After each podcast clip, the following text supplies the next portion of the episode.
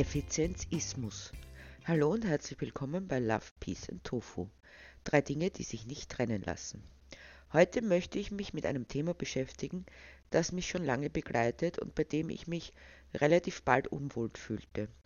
Von Anfang an wird es einem eingetrichtert, zumindest in bürgerlichen Kreisen, dass noch lange bevor man ein Wort dafür kennt, wird man bereits darin eingespannt. Die Rede ist von Effizienz also dem Erreichen des größtmöglichen Outputs durch den geringstmöglichen Input. Ein Beispiel. Ich habe einen Stoff, 1 Meter mal 1,50 Meter, aus dem ich ein Kleid nähe. Dazu benötige ich zwei Stunden. Wenn ich es schaffe, aus der gegebenen Stoffmenge zwei Kleider zu nähen und das in derselben Zeit, ist es effizienter. So entstand die Fließbandarbeit, denn wenn jede bei der Produktion immer denselben Handgriff macht, geht das schneller als wenn eine alles macht, dabei immer den Arbeitsplatz wechselt und sogar noch Pausen dazwischen einlegt. Deshalb ist Maschinenarbeit auch so viel effizienter als menschliche.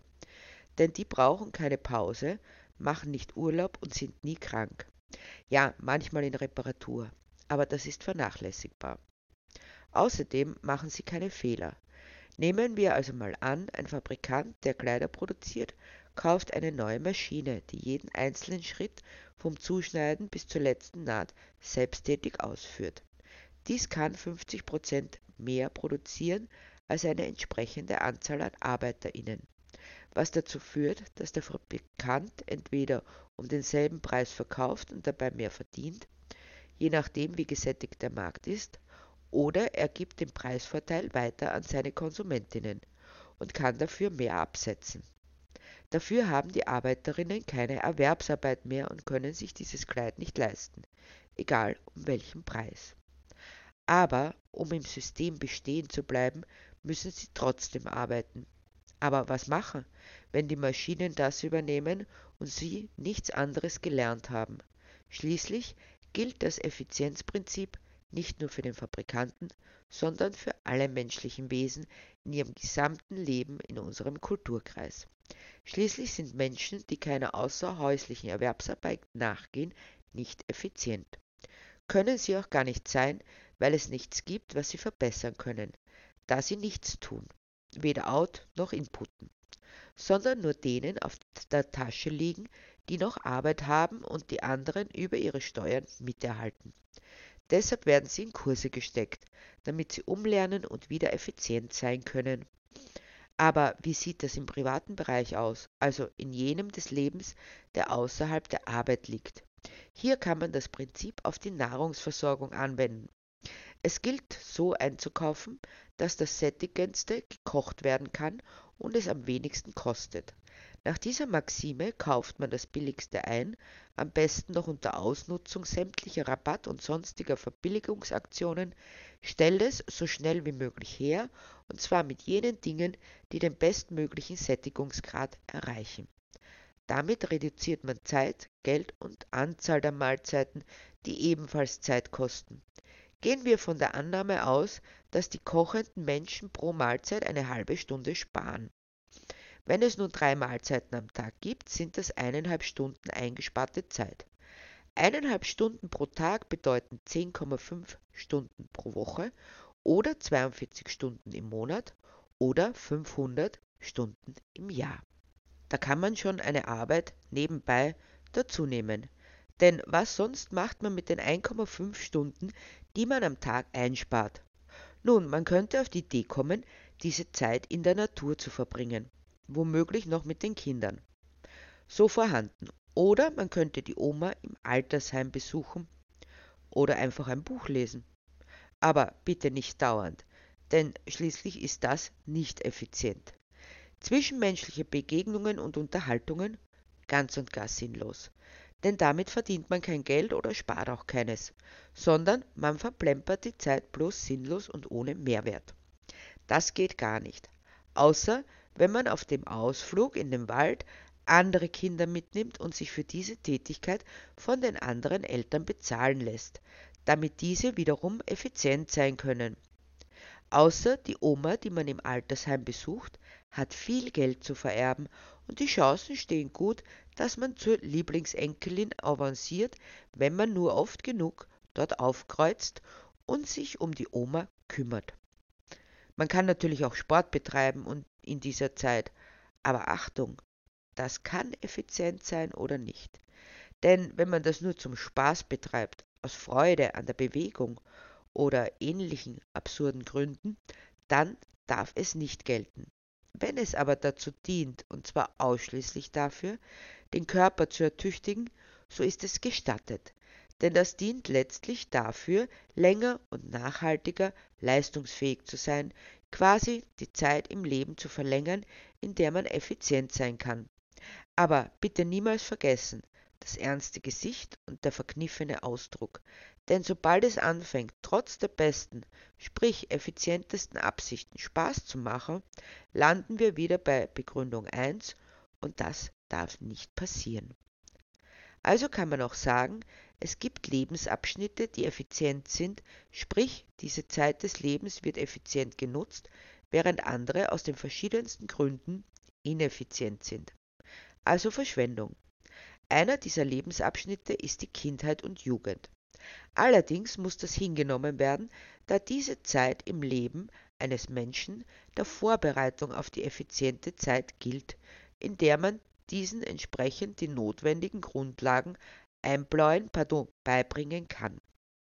Wesentlich ist, dass die Zeit genau beachtet wird, Minuten, Sekunden sogar, denn alles darf und kann genutzt werden, also muss eigentlich. Taktung in jeder Lebenssituation. Kindergarten, Schule, Universität. Wobei auf der Universität könnten die Damen und Herren schon nebenbei arbeiten gehen. Schließlich studieren sie ja nur. Das könnten sie sich auch selbst finanzieren oder zumindest einen Teil davon. Damit sie gleich merken, wie das richtige Leben aussieht. Über das Gelernte nachdenken, diskutieren, Meinungen bilden, neue Verknüpfungen erstellen, für die man Muße benötigte? Nein, das geht nicht. Schließlich brauchen Sie auch hier nur das bereits bekannte Wissen wiederzukäuen und wiederzugeben. Denn wer Muße hat und eigene Schlüsse zieht, könnte auf die schreckliche, ja fast schon blasphemische Idee kommen, Neues zu entwickeln. Außerdem ist es äußerst ineffizient, sitzen und in die Luft schauen und trotzdem dieselbe atmen und essen müssen weil man selbst bei dieser nutzlosen Tätigkeit Kalorien verbraucht und der Stoffwechsel weiterarbeitet. Dann folgt der effizienteste Lebensabschnitt, das Erwachsenensein oder die Zeit, in der man einer geregelten Erwerbsarbeit nachgehen kann, weil es die psychische und physische Kraft erlaubt. Das sind die wahren Heldinnen, die Leistungsträgerinnen unserer Gesellschaft, die es schaffen, Vollzeit zu arbeiten, nebenher noch ein Haus zu bauen und Kinder zu bekommen. Überhaupt sind junge Eltern das Paradebeispiel an Effizienz, denn sie gehen arbeiten, geben ihre Kinder so rasch wie möglich in außerhäusliche Betreuung, was wiederum effizient ist, da mehrere miteinander betreut werden und nicht eine ineffiziente 1 zu 1 Betuttelung stattfindet. Und sie kurbeln ganz offensiv den Konsumgütermarkt an denn es ist auch die Zeit im Leben, in der man am meisten Geld für den Konsum ausgibt. Von da an geht es bergab, bis zu dem Moment, in dem die Arbeit niedergelegt wird und man in den sogenannten Ruhestand geht. Da ist der Mensch dann nur mehr Nutznießer der Effizienz der anderen, ebenso wie Menschen, die aufgrund eines psychischen oder physischen Mangels bzw. Defizits im Prozess der Effizienz unbrauchbar sind. In einer Gesellschaft, in der man sich als human zu schimpfen wagt, nimmt man das zähneknirschend hin, auch wenn es dem wesentlichsten Grundwert widerspricht. Aber dass man diese Menschen dann auch noch besucht und sich an den eigenen Effizienzmöglichkeiten vergeht, das ist nun doch schon fast ein Skandal. Andere nennen es Sünde. Kurz gesagt, Effizienz im Leben ist, wenn man alles für die Produktivität gibt, aber auf so Nebensächlichkeiten verzichtet wie Kunst, Kultur, Entspannung, soziale Kontakte etc. So sehr das Konzept auch überzeugt, so braucht der Effizienzismus noch weitere Unterstützung durch die sogenannte Effektivität. Denn man kann effizient sein, so viel man will, Wenn der Output nicht effektiv ist, dann ist die effizienteste Effizienz unnütz. Effektivität bedeutet, dass das, was man macht, die Zielsetzung erfüllt, die man hat. Nehmen wir nochmals das Beispiel von unserem Fabrikanten. Herr HBO, nicht Habemus, ein ganz gewichtiger Unterschied, stellt allerdings keine Kleider her, sondern Waschrumpeln oder auf Hochdeutsch Waschbretter. Das ist ein geriffeltes Blech in einem Holzrahmen, das unsere Altvorderen benutzten, um Wäsche zu waschen. Also in der Zeit, in der es keine Waschmaschinen gab. Manche müssen jetzt sehr stark sein, ich weiß, aber es ist ihnen zumutbar, diese Wahrheit darüber, dass es eine Zeit gab, in der man nicht einfach die Wäsche in der Maschine wusch.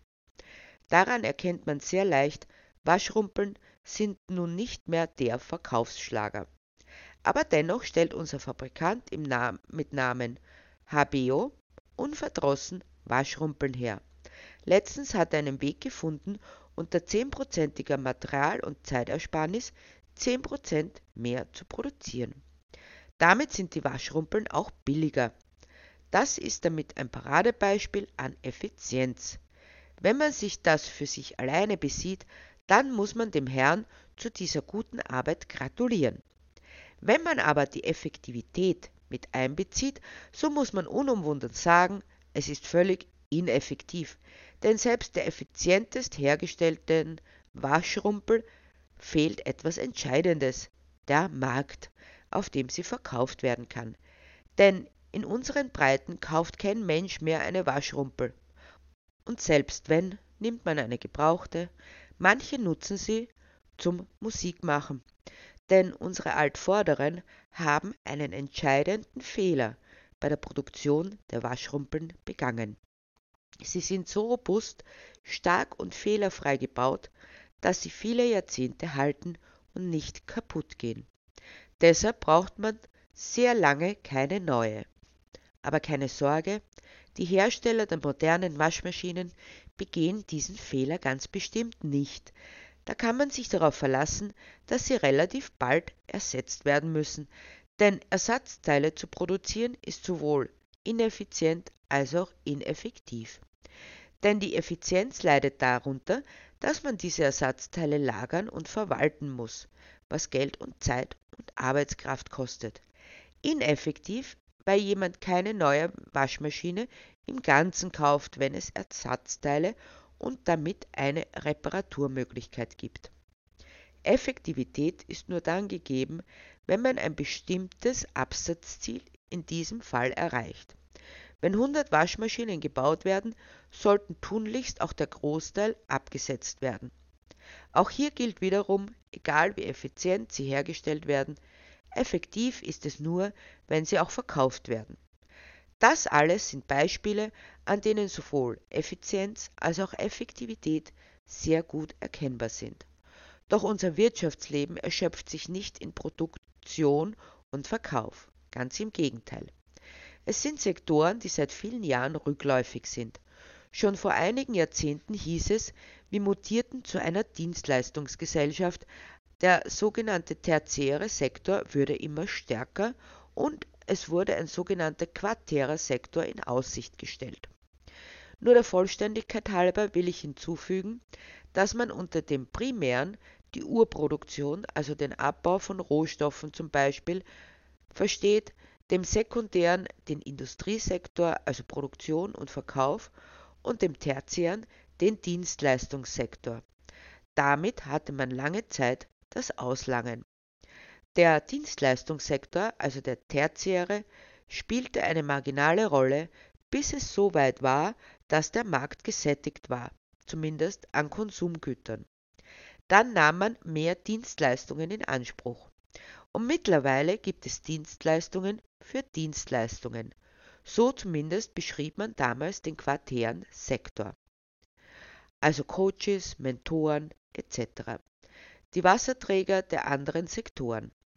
Die mögen effizient sein im Sinne ihres persönlichen Outputs und dessen, was sie verdienen, aber ansonsten gibt es wohl kaum etwas Ineffizienteres, denn ich habe den Eindruck, dass all die Dinge, die man früher mit aller Selbstverständlichkeit unter sich regeln konnte, plötzlich nur mehr in sogenannten Expertinnenhänden liegen müssen. Man traut sich nicht mehr zu, das Leben für sich selbst zu begreifen. Man sehe nur, wie viele sogenannte Ratgeber es in den Buchhandlungen gibt. Damit bin ich bei den Teilen des Lebens, die in dieser wunderschönen Übersicht gar nicht vorkommen.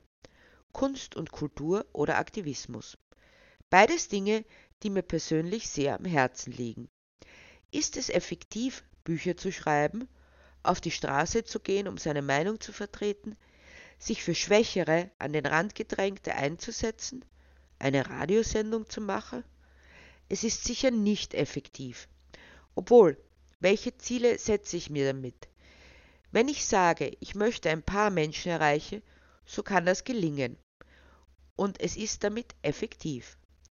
Aber wenn ich es anderes herum betrachte, zum Beispiel, ich lasse das Bücherschreiben und Radiosendungen machen und gehe dafür mehr arbeiten und verdiene mehr Geld und stecke dieses zum Beispiel in Lobbyarbeit, dann kann es sein, dass es viel mehr Menschen erreicht und damit effektiver ist. Doch nehmen wir einmal an, diese Bücher zu schreiben oder diese Radiosendung zu machen, hat nicht das Ziel, herausragend effektiv zu sein, was schon ein Fauxpas an sich ist, sondern es kommt etwas ins Spiel, was in dieser von Effizienzismus und Effektivität geprägten Welt nicht vorkommt und wahrscheinlich auch nicht vorkommen darf. Es macht Spaß und glücklich.